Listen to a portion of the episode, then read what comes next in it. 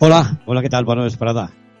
Comença així una setmana curta de la xistera. Bueno, un dia, una setmana comença ahir dilluns, avui dimarts, però vull dir que aquesta és una setmana curteta per a, per a que fem la xistera per un motiu, bueno, que tots imaginen que ja, eh, quan tant acaba d'escoltar el que acaba de dir, ho, han, ho hauran entès de seguida, és a dir, eh, estem en l'última setmana, la darrera setmana de juliol, el mes d'agost la xistera no sol emitir-se en esta casa, és el mes que s'agarrem de, de vacances una miqueta i quan fem partir dies, és dilluns, avui dimarts, el dimecres i el dijous, perquè el divendres no tenim programa, així que ja és el dijous l'últim dia de la setmana per a nosaltres, últim dia de mes per a nosaltres i últim dia de temporada per a que fem possible esta xistera cada dia a la 99.9 València Ràdio. Quedaran encara dos dies per davant per agrair als nostres oients totes les seves col·laboracions, perquè ne fan a muntó.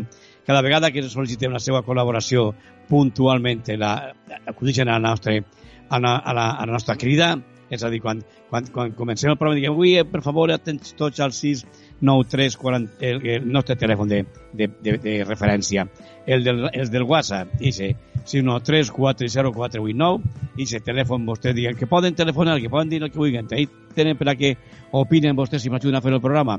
Immediatament entren en contacte, donen les seves opinions, és a dir, d'una manera total i efectiva, entren ràpidament en el, en, en el nostre programa. Cosa que és de no agrair, no, més que agrair. Per això sabem que és així, més que agrair, és el que fem d'entrada avui, en este dimarts, en el que tindrem un avui que passejar un poquet per una població de la comunitat valenciana. Avui anem a Torrent tornarem amb el regidor de Ciutadans d'esta població tan propera a València, Raül Claramonte. Serà d'ací uns instants. En seguideta intentarem connectar amb ell, com és habitual, sobre 5 i 4, 5 i 20, i a partir d'ahir coneixerem moltes coses de Torrent que a pesar que estiga molt proper de València, al millor han anat i no els han conegut, i de la seva maneta anirem coneguent més i més i més aquesta població, que atenció és la població que té més habitants de la província de València després de València, després de la capital, després de, de, de València, la que més població té, guanya per un poquet a Gandia, però guanya. Després ja venen ells, ja ve Alacant, ja ve Castelló, etc. Però de la província de València, després de la ciutat de València, la de població és Torrent, com comentarem tot això en Raúl Claramonte, com dic, a partir dels 5 i quart o 5 i 20. Què tenim que fer a l'inici del programa? Pues lo que fem cada dia. El nostre company i amic Arturo Delgado està en el control de so, com sempre, controlant, produint i dirigint el programa de manera magistral, com és habitual en ell. Señor Delgado, don Arturo, ¿qué tal? Buenas tardes. Buenas vesprada, señor Paco Nadal, ¿cómo estás? Hombre, buenas vespradas, sí. Hombre. Digo buenas tardes, o sea que buenas vespradas. Cuando digo buenas vespradas, dice buenas tardes. Hombre. Tú lo que... Sí, sí, tú me Paco, piensas por mí, lo sé que piensas por mí. Paco, mire, esto es como cuando hacía las, las batallas de SmackDown. Sí, cada tarde vienes a buscar el rollo, sí, me vienes a buscar. ¿eh? Te Ahora digo buenas vespradas, pues yo buenas tardes. Claro, Ahora Paco. me llama, me dice buenas tardes, yo buenas vespradas. Bé. Ay, ay, ay, ay, ¿qué te parece? Ves que en va? Pro- darrers programes del mes i de, la temporada, ¿eh? y de la temporada, sí. Eh, eh, hoy es martes. Dos, quedan dos. Sí. Queden dime, dimecres Sí. i dijous, clar. Sí, sí. Dos sí, días. Sí, sí. No està mal, no? Oh, No està mal. oh, ahora, Paco. Es que de repente perc. Ahora, ahora ya. Que se me había ido a mí, se me había ido a mí el micro. Eh, sí, quedan dos, quedan dos solo. Queda mitad de semana, podemos decir, Paco. Sí, eh, pas de l'Equador. Eh, Ya. Quan estàvem estudiant, arribes a mitad de a mitad de carrera, dius, pas de l'Equador, de tal, de que en la carrera ens queden dos anyets, o si de fer una carrera de quatre, o si de fer una pues de fer dos anys i mig. Bueno, sempre el pas de l'Equador estava a mitad de, de, de carrera. Pues a mitad també de, de programa estem en el pas de l'Equador, a mitad de setmana. Pas de l'Equador per a dir que adeu a, a una temporada en la que hem tingut ocasió, Arturo, Sí. De viure de tota aquesta temporada, eh? Sí, sí, sí. Queden sí. dos dies per resumir-la, si volem, però és que resumir aquesta temporada és un poc complicat, perquè moltes bé. vegades una temporada se resumís ràpidament, hem tingut contacte amb estos col·laboradors, hem fet aquest tipus de programa, han construït molts oients, però és que este, esta temporada tot això així sigut així i a més a Sí. més hi ha que sumar, a més de tot això hi ha que sumar la, la dichosa pandèmia que portem en ella ja pues, quasi dos anys, de tres mesos farà quasi dos anys ja, dos anys més o menys.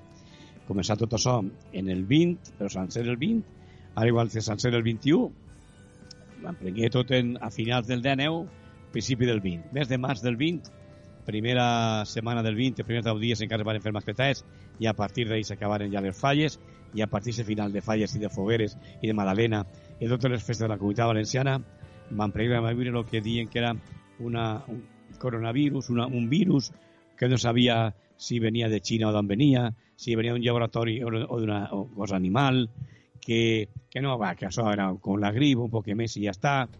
Que, Porque lo del murciélago y lo del pangolín, ¿qué? Eso ya ha descartado, ¿no? Eso de animales, eso ya. Murciélago, murciélago, pangolín, ara diuen que sí, els eh, inspectors que envia la OMS a veure què passa en algun laboratori xinès, diuen que és possible que s'inscriu la cosa des d'un laboratori de Xina. En definitiva, hem passat molt de temps, ja dic, des del març de 2020, en què ens diuen una cosa un dia, l'altre dia en un altre, mascaretes no fan falta, perquè, i sí que feien falta però n'hi havia, després eh, tot, diligències sanitàries que havien quedat molt, molt entredit perquè no tenien tampoc material per enfrontar-se al virus, i els sanitaris tenien que dur bolses de fem, bueno, en, en la seva vestimenta, que no hi havia vestimenta apropiada, eh, el oxigen, tot, entre tot això, el programa pues, anava complint eh, dia darrere dia, però sí que ho han fet, i crec que no van parar pràcticament no, ningú dia res, en el programa. Nada, nada, nada, nada, nada, nada. Nosaltres no pararem ni un dia no, al mig. Va, no, vine yo y nos montamos el equipito de aquí para allá y bueno, pues todas las tardes Paco acompañando a Valencia. No, no sé cómo Primero vía, vía Skype Sí, y después vía estudio estudio portátil. Poco. eh, completo en casa. Sí, poco a no poco. podíamos salir, estábamos confinados Sí. y por ese motivo no podíamos salir de casa, ni siquiera ir a la radio, pero el programa no faltó ningún día, ¿eh? No, no, no, no, no, no. No, la verdad es que en mejores situaciones a veces y otras veces no tan buenas. Pero bueno, al final es lo que digo, o sea, y lo que a mí me sabe mal de esta temporada es que hemos visto, y realmente me sabe muy mal, ¿eh? Cómo distintos medios locales cerraban debido a que no puede o no han podido aguantar, y hay que decirlo estoicamente, o sea, aquí es muy de agradecer el esfuerzo que ha hecho eh, Pepe Barberá por mantener esto a flote y al final, eh, sin demasiada ayuda institucional, por decir algo, bueno, pues ha salido, hemos pasado una mala época, pero bueno, al final hay desgraciadamente medios que se han quedado por el camino, como ya he dicho, pero sí que es verdad, Paco, que es muy de agradecer a todo, a todo el mundo que ha remado en esa dirección, ¿no? Muchos compañeros que se han quedado en el paro, sin trabajo. Sí, claro, es por eso, por realmente por lo que me duele. sí. Eso sí que es una auténtica pena. Claro. Y aquí lo que tú dices es verdad. Don José Barberá y su equipo directivo ha mantenido, la ha mantenido en marcha, en funcionamiento, sin mandar alerta a ningún trabajador de No. la casa, No, sin mandar alerta, cobrando religiosamente, todos los trabajadores han cobrado religiosamente su, su sueldo a final de mes. sí. Eh, las colaboraciones que teníamos siempre de los de las firmas comerciales que colaboran con nosotros, pues unos aguantaban el tirón, otros aguantaban a medias, Sí. otros los hemos aguantado nosotros sin, sin ningún tipo de problema y aquí y al final todos han dado una respuesta favorable, cosa que también es de agradecer, por supuesto que sí. Yo, por supuesto, a los que a, a los a, a las firmas comerciales que han, que siguen colaborando y que están colaborando con la 99.9 a lo largo y ancho de toda su emisión, le doy las gracias a todos ellos, pero me van a permitir el lujo de que també dono les gràcies precisament als que eh, estan en este programa, en la xistera, i no ha que, que anar-se molt lluny per a saber qui són. Pues, per exemple, a los òpticos, per exemple, eh, a Ros Daxa, per exemple, eh, Ochata Subios, per exemple, eh, Vilo Cara mateixa, per exemple, és que no vull deixar-me a ningú. Eh, la, la, eh, inclús, diria jo, l'escola de, de arrossos i paelles de València, que també col·labora sempre en el nostre programa. Qui més, eh, qui més ha col·laborat? Bueno, ara mateix una quantitat enorme d'ajuntaments que estan col·laborant en el programa eh, dos vegades, dos dies a la setmana i és que no vull deixar-me a ningú dels que han col·laborat particularment així en, en la xistera i a totes aquestes firmes comercials i en la que estava creient i en la que està creient han, sigut, eh, han tingut la, l'amabilitat de confiar en nosaltres la seva, la, la seva col·laboració i la seva publicitat, cosa que des d'ací agraïs d'una forma extraordinària, perquè és una cadena, 99.9, una cadena privada que viu de la publicitat i si no en tenim publicitat, Sí. pues, la, se que rascar la bolsaca Exacto. el señor Barberà.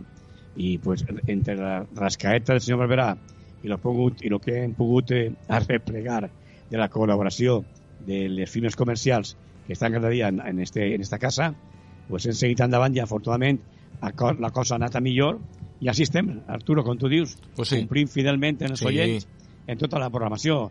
Des del matí en el mestre Barberà, en el mestre Benavent, Sí. despertant a la gent d'una manera graciosa, amb, molta, amb molt d'humor.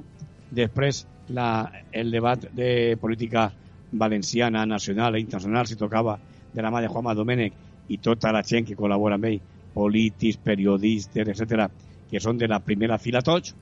Després el magazín del matí, de Ramon Palomar, Mont, etc. En Sílvia, en, en tots ells també. Després arribaven els esports, també de la mà de Pepe Lu i de Juanma Domènech Sí. i els seus col·laboradors. Ujú. Venia la música valenciana, que no me recordé mai en qui... Raúl Terol. Raúl Terol. Raúl Terol, efectivament. Després venim nosaltres, els que fem possible la xistera, i la gent de València parla a continuació, Blanca, Arturo i una... Bueno, No, una, Bla- una- Bla- a ver, Paco. Blanca no, Paula. Paula, Paula, perdó. Paula, Paula. Blanca Paula, no. Paula i tota la gent que l'acompanya i Arturo Delgado, com sempre, ahí Sí. a peu del canó.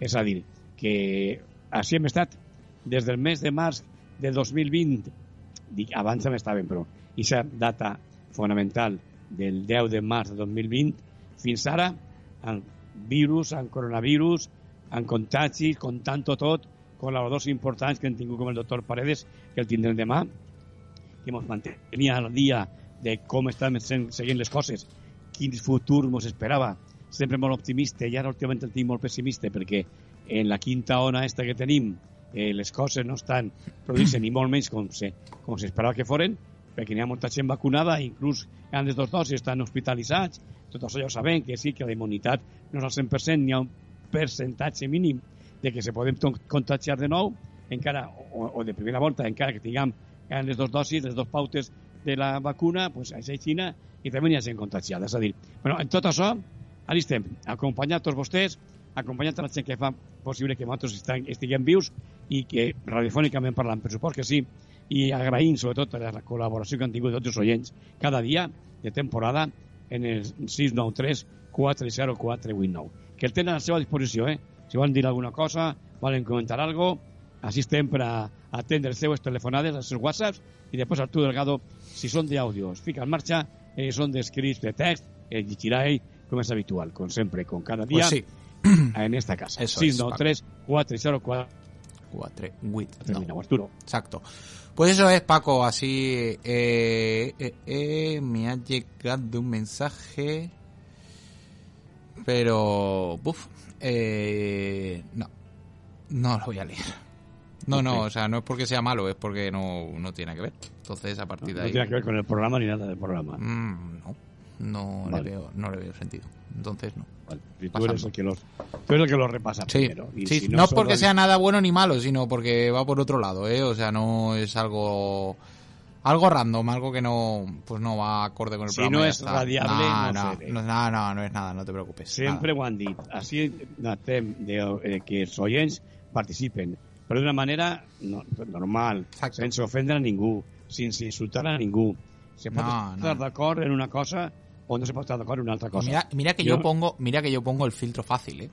Que normalmente, o sea, yo no, no es que quite nada así muy muy raro ni nada, pero no sé, cuando no tiene nada que ver, pues no tiene nada que ver. Y ya está, Paco. Efectivament, no sé, Xina, res Xina. Exacto. No n'hi ha, n'hi ha una censura. Claro, eso es lo que quiero decir, exacto. Ni molt menys, Eso es, eso es. Eso es. una cosa és que un ejerce censura, otra cosa es que se pase de la raya. Eso es. la, la famosa línea que no haya que pasar, no se pasa y se acabó. Eso es. senzill com això. Vas Sense cridant o ofendre. no? Sense faltar, sí, sí, vas cridant. Vale. Sense ofendre, sense faltar a ningú, sense que... I pot donar vostè la seva opinió, el que vostè vulgui dir. Jo, fíjese, així, si dic coses, però tampoc no insulte mai a ningú, no estic d'acord moltes vegades en l'actuació de, de certes persones, i ho dic, i, i, però sense mai jo no indic, mai insultat a ningú i li he dit la cara molt dur, sinvergüenza i coses d'aquestes. Jo no dic res d'això. No estic d'acord en moltes coses, en moltes persones que estan demanant-nos, per exemple, i mai han tingut un insult per la meva part ni molt més, tot el contrari. Cada un és lliure de donar la seva opinió sense faltar i sense perdre el respecte a ningú. Perquè si se falta respecte a algú, el, el, el primer que passa és que te, li falten també respecte a vostè i això no pot ser tampoc. A mi no m'agrada que me falten respecte i jo el primer que faig és mm, no intente respetar a, a tot el món. Que no tingui les mateixes idees que altres o no pensi igual que altres persones, ho dic. que tots volen que traguem en un color blanc i jo no, a mi el color blanc no m'agrada i dic que m'agrada més el negre, doncs pues el negre, però tot això no té res a veure. Blanc i negre. Paco, vale, tu eres més granota. Eh, i blau, blau. ja, tenim, ja tenim protagonista. Pues el protagonista anem amb ell, perquè li havien citat i convocat a Estoreta, 5 quarts de la vesprada este dia. És un personatge que col·labora en esta casa, de quan en quan poden escoltar-lo vostès en Societat Valenciana, en Joma Domènech, o també al llarg de la programació, de quan en quan també entra des de la seva població, que és Torrent. I anem a parlar en el regidor de Ciutadans de Torrent, Raúl Calamonte, que avui ens va parlar d'esta població en esta secció que fem de turisme per casa o no primero nostre, com vostè vulgui dir la sessió que té estos dos noms. De turisme per casa era més a l'estiu ara i quan passa l'estiu, de cara ja a la tardor i a l'hivern, ja li titulem, li titulem, titulem la versió o la secció lo primer, primer lo nostre, primero lo nuestro. Senyor Claramonte, don Raúl, què tal? Bona vesprada, com estem? Senyor Rodal, molt bona vesprada. Doncs mira, molt bé, així estem, esperant a veure xerrem del nostre poble, o del meu, per lo Encan- menos. Encantat de saludarlo, eh? Igualment, saps que és un plaer sempre raonar en tu. I és de veres, eh, donar-li a Juanma, Paula a Arturo, que habitualment, i a Javier Peris, col·laboren ells, inclús en Pere Valenciano, o sigui que estic com en casa. Sí, senyor, la 99.9 València Ràdio és la casa de tots. O sigui que així no fem distingur la casa de tots i a de quan en quan vostè també l'escolta en Societat Valenciana per matins en Juanma Domènech. Sí, sí, ja t'ho he dit, en Juanma, per matins en la tertulieta, en Pere, líders de, de aquí també alguna vegada hem entrat, i per supost en, en Arturo Delgado i Pablo Navarro, que fou on es comenci a col·laborar i, i que dure molts anys. Sí, senyor. Bueno, anem a parlar de Torrent. Torrent és la població, com he al principi del programa, que té més habitants de la província de València després del Cap i Casal. O sigui, després de València ciutat, la població de la província que té més habitants és eh, Torrent. Linda Gandia una miqueta, però no arriba a superar a Torrent, que està al voltant, si les meves informacions no són males, Raül, al voltant de 85.000 habitants. Eh, sí, jo crec que, que en l'últim dato que ens ha passat l'INE estaven en 86.000 ja, con lo qual continuem a poc a poc, anem creixent. Una població que està molt propera a València, a 9 quilòmetres, eh, ahí teniu un muntó de serveis, de servicis per a tot el món, però Isa, Isa, Isa propera a València, està, està tan propera a València, fa que la gent se'n vagi més a València i no faci massa vida en la ciutat, o, o no? A veure, Torrent té una peculiaritat i és de veres que, tu ho has dit, és molt gran, ha crescut molt i, òbviament, molta gent eh, el gasta com a ciutat dormitori. Però Torrent té molta oferta cultural, sobretot en el tema de festes, molt de clavari, festes populars, i això al final fa que, que, que estiga la tradició de poble inculcada en la gent. Però no obstant, pues, al final és molt còmode tindre València tan a prop per a, per a certes coses. Però el que és així l'estigma de, de poble continua. De fet, n'hi ha un dit en Torrent que se diu que de les fonts de les granotes cap a baix és Torrent i de les fonts de les granotes cap a dalt és Torrente, no? Saps que ahí està el dilema. Però, però sí que és un poc de veres que al final la, eh, la gent de Torrent i quan se, va, se ve al principi a viure a Torrent se queda un poquet al·lucinada de la quantitat. Ara per culpa de la pandèmia no, però nosaltres fent clavaries, fent vamos, a muntó de totes cada setmana, si vols, tens alguna història en, en algun sector que fa la seva festa dins de lo que són luego les festes grans de Torrent. O sigui que El molta capítol, del cultural. capítol festiu, Raül, del capítol festiu parlem després, si te pareix bé. Sí, a Paco, parlarem de lo que tu vulguis. Vale, anem par- parlant de festes i d'altres moltes coses que teniu en, en Torrent per a tota la gent que, que viu allí, que visita, perquè jo recorde, bueno, jo he anat a Torrent un de vegades, primer estant a Ràdio València fent programes en directe des d'allí, després en Ràdio Nou, després eh, presentat moltes vegades en el bueno, saló d'actes que teniu, en el teatre que teniu, en, a, en mateix Torrent, ha presentat moltes vegades espectacles allí. I ha anat a presentar, per exemple, en la, quan estava en Canal 9, ania a transmetre un any el dia de diumenge de Pasqua, si no recorde mal, en la processó Sí. de l'encontre. Sí, és una de les festes més En, importants en, la, de en la la Reina de l'Encontre. Que... Uh -huh. I això la vaig anar Sí. a transmitir, bueno, la vaig transmetre, la vaig transmetre jo un any en, en Canal 9, com a festa de Setmana Santa. I alguna altra vegada s'ha anat a fer la Setmana Santa del Grau, o Setmana Santa de Crevillent, tots altres jocs de la comunitat. Un any la m'encarregaren precisament el, la, la ressò de l'encontre del, del diumenge de Pasqua, una processó que va reunir a una quantitat enorme de gent.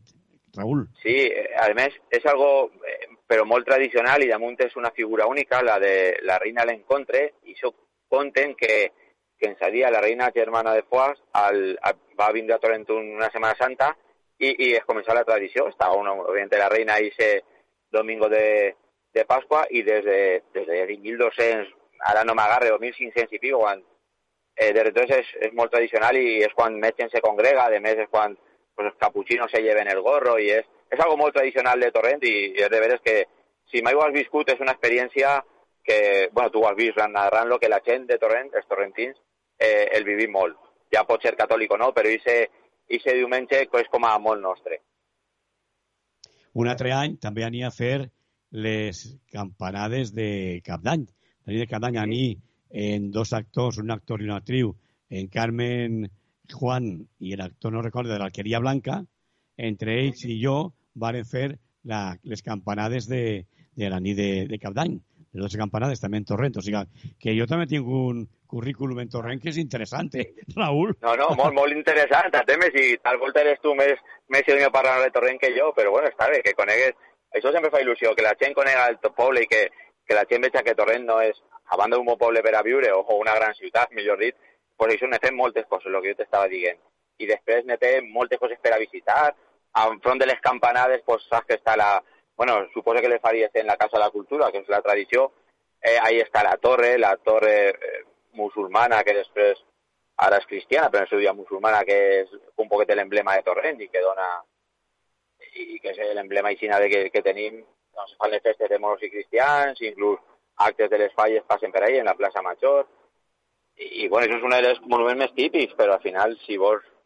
En Torrent t'ho passes molt bé. Si vols gaudir un cada de setmana de, fer visites a llocs que eren molt concrets. Després les serres tenim Calicanto, la Serra Berentís, Alberat. Però jo crec que és un, és un lloc per a conèixer. L'hotel del Vedà, que desaparegué del mapa... Una llàstima, uno... Paco. Això, era... això és una llàstima. Jo crec que tots estem penedits de no haver fet algo més, però bueno, fue una... vingué la crisi que vingué i, per desgràcia tocava, però sí, l'hotel Lido era, era meravellós. És un dels llocs que quedarà per a, per a recordatori de tots els torrentins.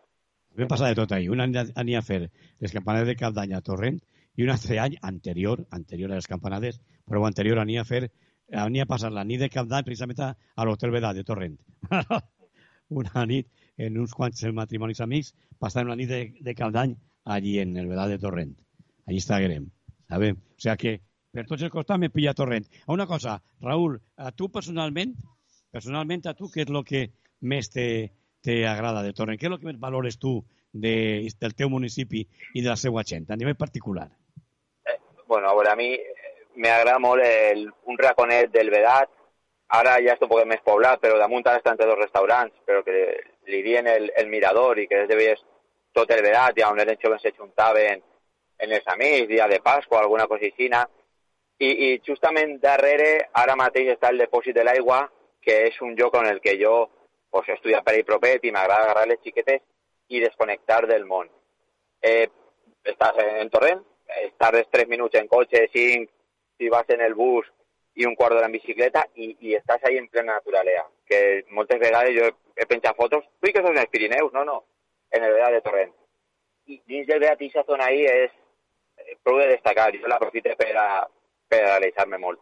I després, eh, a mi la torre m'encanta. Cadascú que ve a Torrent i tinc temps, si ho sé, m'agrada demanar les claus o que vinga algú i explique el que és el sentiment de Torrent i, i la torre que tenim, que és una meravella.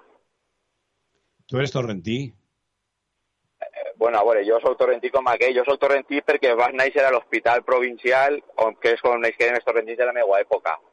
Eh, jo, mos pares vingueren de fora, ma mare de Teruel i mon pare d'Albacete, però una curiositat, en la carta dels fundadors dels primers, de la carta de poblament de Torrent, de les primers cognoms que vinguen a Torrent, bueno, pues apareix un Bernardo de Claramonte, que dic jo que seguint Claramonte, algo tindrà que veure amb mi.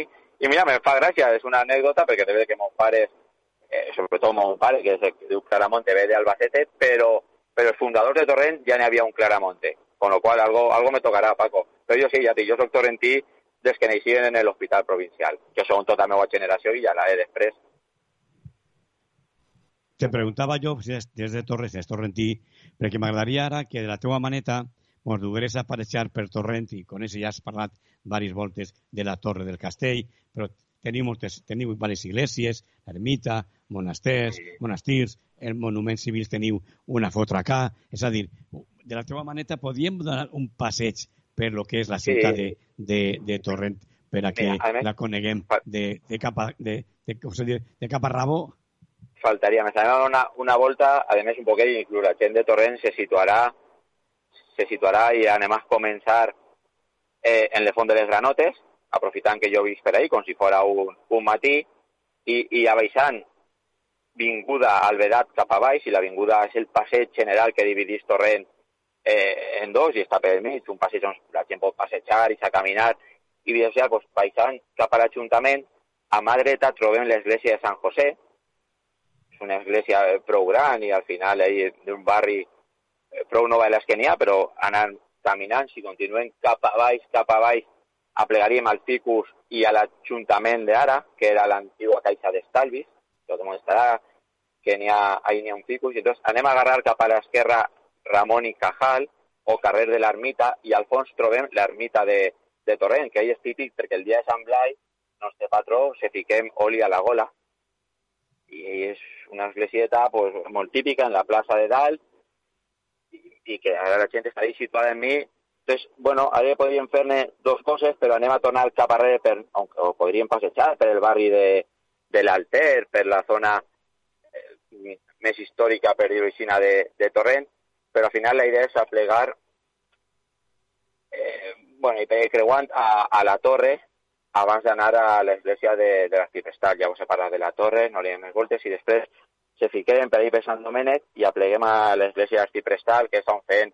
la missa, que ara serà el 30 de juliol, als nostres patrons, Sant Doni Senent, i ahir un poquet anem a continuar després d'eixir de l'església tornaríem a la plaça Major i en qualsevol dels bars que n'hi ha se podrien fer una horxateta, que ara és temps, i per a...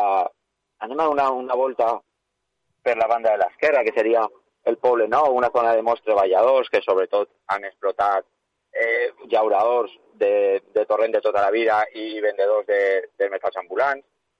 I aplegaríem algo molt nou, que és el Museu de, de Setmana Santa, que al final se guarden ahí i és, se pot visitar, se guarden tots els, tots els passos de Setmana Santa, que a la gent li agrada molt, i, i quasi el més nou que tenim, que és la Universitat Catòlica, abans d'aplegar al, al cementeri, per, ja per la zona del, del Safranat. Ara, bueno, caminar mos costaria, però tornarien un poquet a la entrada de, de l'avinguda a l'estació del metro de Torrent Avinguda, que ara és un poquet un foc un neuràlgic on n'hi ha un parc que està prou bé i els pares que tenen xiquetes a de jugar, pues aprofitem per fer-nos una cerveseta mentre les xiquetes estan ahí jugant en els diferents parcs. I jo ja continuaria cap a dalt a, pujar a, a la zona del Vedat. En la zona del Vedat, per, la naturalea, per lo que toca, al final ahí també hi ha una, una església. Més xicotiu allà han fet una més gran, on se fan, pues, molta gent vol casar-se perquè està molt prop d'estar de, en la naturalesa, te cases en el Vedat i tens molt prop, pues, el que és ja baixant cap a la piscina municipal hi ha més tres restaurants prou coneguts com són los Salones El Pino, la Torreta o el Romeral que han sigut tota la vida molt, molt tradicionals d'ací de, de Torrent. I això són I, home, els restaurants, eh, Raül, eh, carismàtics del, del Vedat. Correcte, no, Paco, són. Eh, és, és que acabes de nomenar tu, vamos, els més coneguts. Quantes vegades hem anat ahir a celebrar algun esdeveniment important, a un bon dinar, un bon sopar, sempre ens han atès d'una manera perfecta, fenomenal. Des d'ací s'envia un abraç a tots els gestors d'estos restaurants que de veres eh, ahí estan mantenint el tipus a pesar de també, que ara ho, està, ho estan passant por sí, correcte, en esta època. I, i bueno, pues ahí seria, igual me, me dice algo perquè al final també venen moltes coses, però això seria una volta un poquet coneguent Torrent i, i després pues, s'hem deixat, però que també n'hi havia que visitar, que també es fou important, quatre punts com són el Sant Gregori, que és el camp del nostre equip centenari ja de futbol, la ciutat de l'esport, que s'ha fet a l'entrada de Torrent, en les piscines climatitzades, i després els pavellons, tant el del Veral com l'Anabel Medina con la cotxera. I un nou que hem fet ahir en el Tull l'Alberca, però això ho donarem ara. I són les zones on se fa molt d'esport, Torrent al final és una ciutat que, a banda de la festa ne té prou afició a, a l'esport. I ja per acabar, pues, les dues zones industrials. El polígon El Mas del Xutxe, anant cap a la Curra, famosa Curra, també un restaurant prou conegut, com és eh, tal qual la Curra, que ja va cap a Calicanto, i després la zona més nova de, del Tu i l'Alberca, on ara també hem fet un altre pavelló i que aprofite que allà estava el Col·legi El Drac, és on estudiava jo. I si seria un poquet eh, un dibuix de lo que és Torrent i lo, les coses importants que se podrien visitar, on la gent ve al final a fer deport o a gaudir de, de la ciutat. Eh, capítol, habéis, habéis parlat abans de festes, després parlarem una miqueta de, de la, teua, eh, la teua regidoria, per què te clavares en la política, etc. Però ja per acabar una miqueta sobre Torrent, més eh, el que és ciutat, eh, població, etc. Festes. Sou més festes que ningú lloc. M'ampriu sí. en xiner i no acabeu en tot l'any. Correcte. Jo, Torrent, de, de fet, ara, llàstima que festes que ens ha tocat cancel·lar, però és la cultura de la festa. Eh, Torrent ja es comença abans d'acabar l'any en algo, però això és molt tradicional, llevant de les festes grans, eh? te vaig a parlar de dos xicotios, però que és eh, el reto de l'aurora. L'aurora és, bueno, és un reto que se fa eh, a les 6 del matí, però que no sap la gent del poble que va. El primer dia és el, el dia el 6 de, de desembre, el 6, el, sí, el 6, el 6, el, el, la nit, com és per me per Paco, però crec que és el 6 cap a 8, i se comença a ser res que se fa, està el, bueno, dies marcats en la tradició i se visiten tota la ciutat de Torrent eh, cantant unes, unes aurores mai major dita a, a la Verge. I llevant d'això després totes les cofradies que, que comencem de, de la seva festa, és que me, qualsevol que me digui Sant Antoni, ne té eh, la Verge de Sant Parat, ne té bueno, ara mateix anem a viure els d'Andoni Senent, eh, que són les festes tradicionals. I a banda, pues, en Torrent tenim una Setmana Santa, com tu has contat, en la figura Rina Encontre, meravellosa. Òbviament les falles, al final en Torrent quasi tot el món és faller, i, i també una, una tradició de moros i cristians que, que es comença relativament pronte, perquè no sé si encara té els 30 anys, però que ha agarrat molta força en Torrent i de la qual estem molt, molt orgullosos. Eh, I després en les pedanías d'alrededor, el que és la curra fa unes festes molt importants i, i prou organitzacions vedat també ne fan unes minifestes eh, dignes de, de tindre en compte. Però si en Torrent tots els caps de setmana eh, n'hi ha, ha alguna història. Anem marcar-lo per Sants, perquè al final moltes se condicionen a, a la tradició de catòlica, però, però és que en Torrent, si vols tindre algun tipus de festa, la trobes, el que tu dius, de gener a desembre ara pues, ahí estem un poc dolguts perquè de veres que per desgràcia de la pandèmia que estem vivint ens ha tocat retallar moltes, però bueno, moltes ganes de, de que tornen les festes, de tornar a juntar-nos tot i, i de gaudir de lo que és eh, pues, eh, l'espíritu del, del nostre poble. Ja te veig que quan has parlat del Vedat al llarg de l'entrevista parla d'una manera molt especial. Ja sé que és el teu rincó favorit i preferit. Un Vedat que en un principi era un, segons tinc antes jo, igual estic equivocat, me, me rectifiques, era un lloc d'estiuar. Molta gent de la ciutat de València, inclús la població de Torrent, estiguava, se feia xalets ahí en la muntanyeta del Vedat i passava allí l'estiu. Però jo crec, jo crec que això s'ha convertit ja en, en, ja no en, un, en un, una manera d'anar a passar l'estiu, sinó viure tot l'any. Ja és un nucle més de la població de Torrent. Viu tot l'any la gent que està en Vedat, la majoria viu tot l'any allí, no?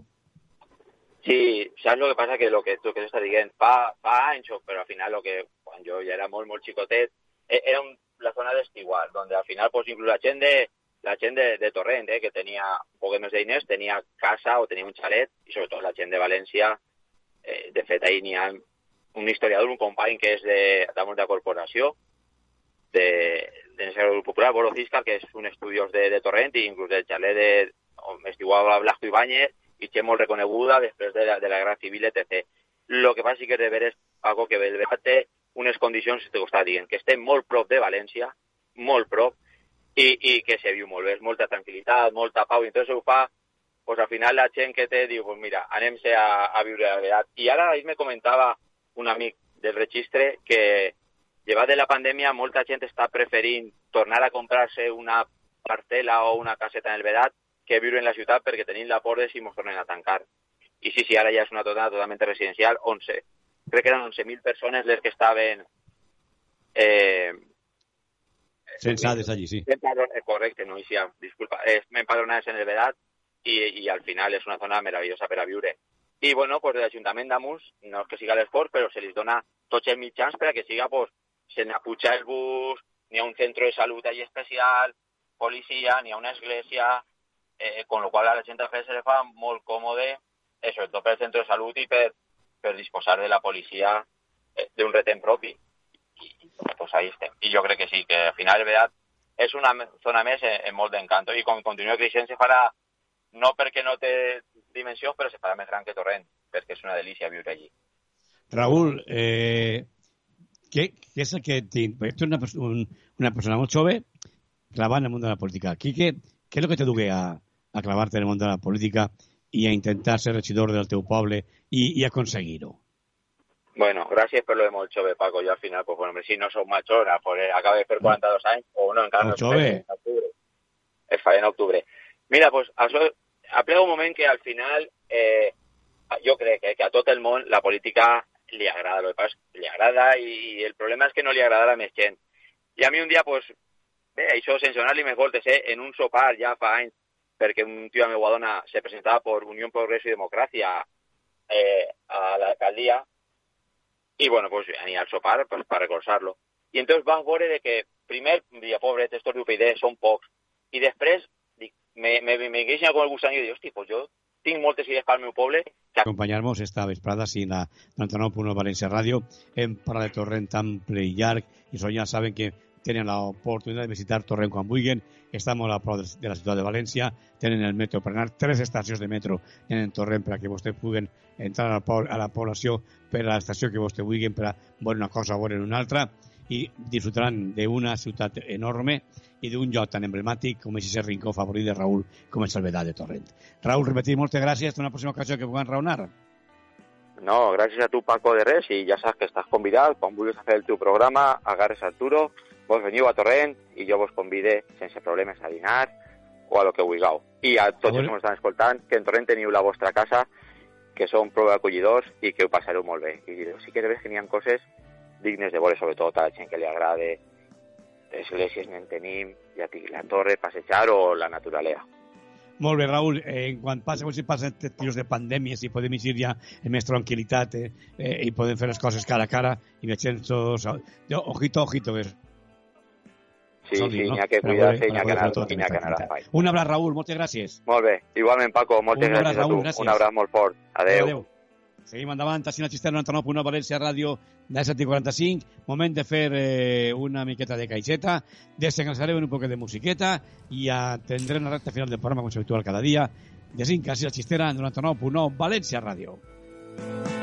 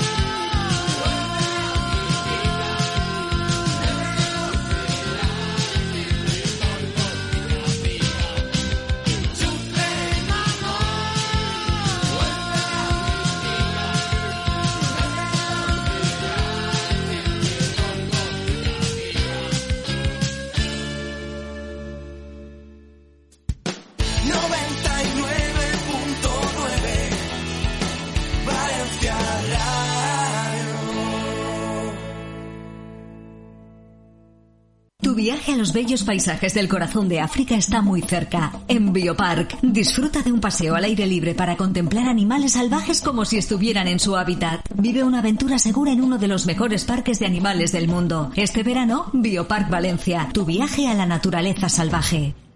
Conoce la auténtica horchata, la de Alboraya.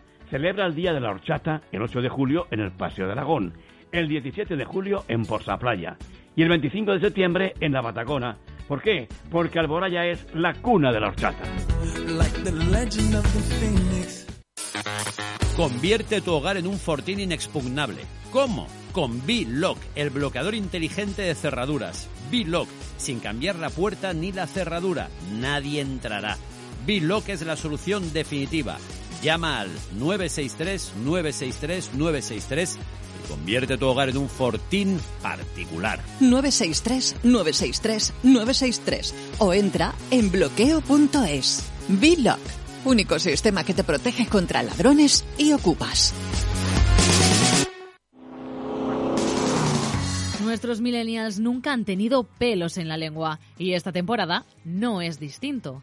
Nacho Martínez, Javier Cid, Ana Pérez, Jesús Martí, Carlos Manzana y José Pablo Salvador nos traen la visión más fresca de la actualidad valenciana. Una tertulia para demostrar que los jóvenes son una apuesta de futuro. Cada martes de 7 a 8 en la 99.9 Valencia Radio. 99.9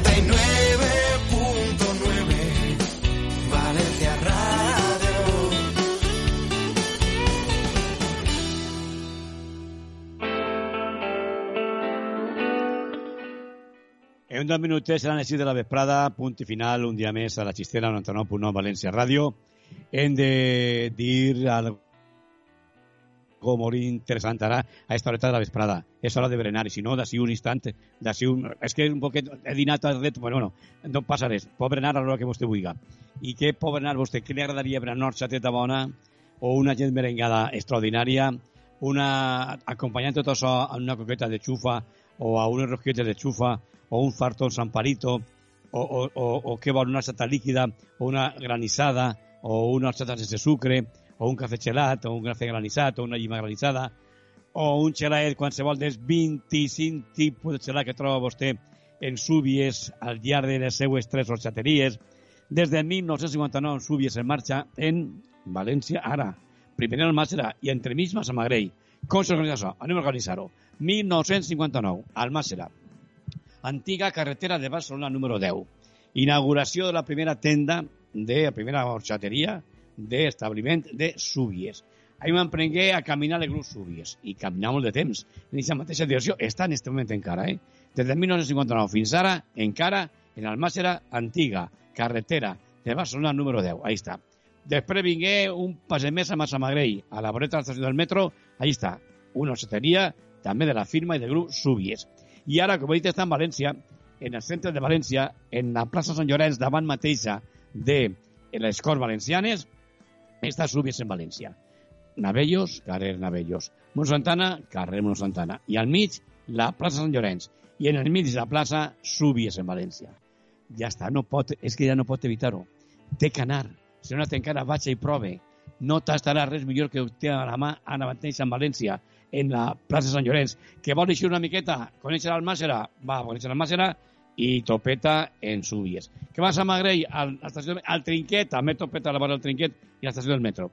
Sempre Súbies, des de 1959. Súbies, Súbies, sempre també, així, en 99.9, València Ràdio. Grup Súbies, des de 1959. Tot és nou en Súbies, clar que sí. Més cosetes que tinc que contar ara mateixa. Bueno, eh, tinc que contar que a mi m'agradaria, Arturo Delgado, que ara, quan la gent se'n va de vacances, el mes d'agost, que està a punt d'anar-se molta gent, se'n vagin amb tota la seguretat del món. I que sa casa siga un fortí inexpugnable. Com? Gràcies aquí, a Viloc. Demà parlem de Viloc en el programa, per suposo que sí, però ara vindria un recordatori, no vindria gens mal, un recordatori de que si vostè se vol anar tranquil, instal·le Viloc en casa. Convierte tu hogar en un fortín inexpugnable. ¿Cómo? Con B-Lock, el bloqueador inteligente de cerraduras. B-Lock, sin cambiar la puerta ni la cerradura. Nadie entrará. B-Lock es la solución definitiva. Llama al 963-963-963 y convierte tu hogar en un fortín particular. 963 963 963 o entra en bloqueo.es. B-Lock, único sistema que te protege contra ladrones y ocupas. ¿Quiere decirme algo, Arturo Delgado? No, estaba diciendo aquí a la señorita Denise que lanzara Biloc. Ah, muy bien, Denise. Está ahí muy amable. muchas gracias, Denise. Muchas gracias, muy amable. Está también en todo. Bueno, arriba al final del programa un día mes. Una Sí. musiqueta, pues al punto y final a la edición de Avui de Xistera. Demà contarem en la presència de Vicent Montesinos al principi del programa que ens parlarà eh, de, de la manera de mantenir a casa sense problemes de caras cacos i a l'amigo de lo ajeno i després intentarem parlar un dia més el doctor Paredes a veure com van les coses. No van massa bé, ho sabem. A veure si un poc més optimista i diu que en futur més o més pròxim m'empenyan a baixar els contagis, les hospitalitzacions, eh, gent en les UCIs, etc etc etc. Tot això ho comentarem demà en la xistera, sí, en 99.9, València Ràdio. Quina música toquem per acabar, Arturo? Red Hot Chili Peppers, Paco. Hagamos Pues que ho passen bé, demà tornem, un abraç ben fort a tots. Un Arturo, abrazo, tu també. adeu, I a la- i- Paco. I Anís, i Anís també. Eh. També. Molt bé, gràcies, adeu, adeu. Adiós, Paco. Adiós, guapa.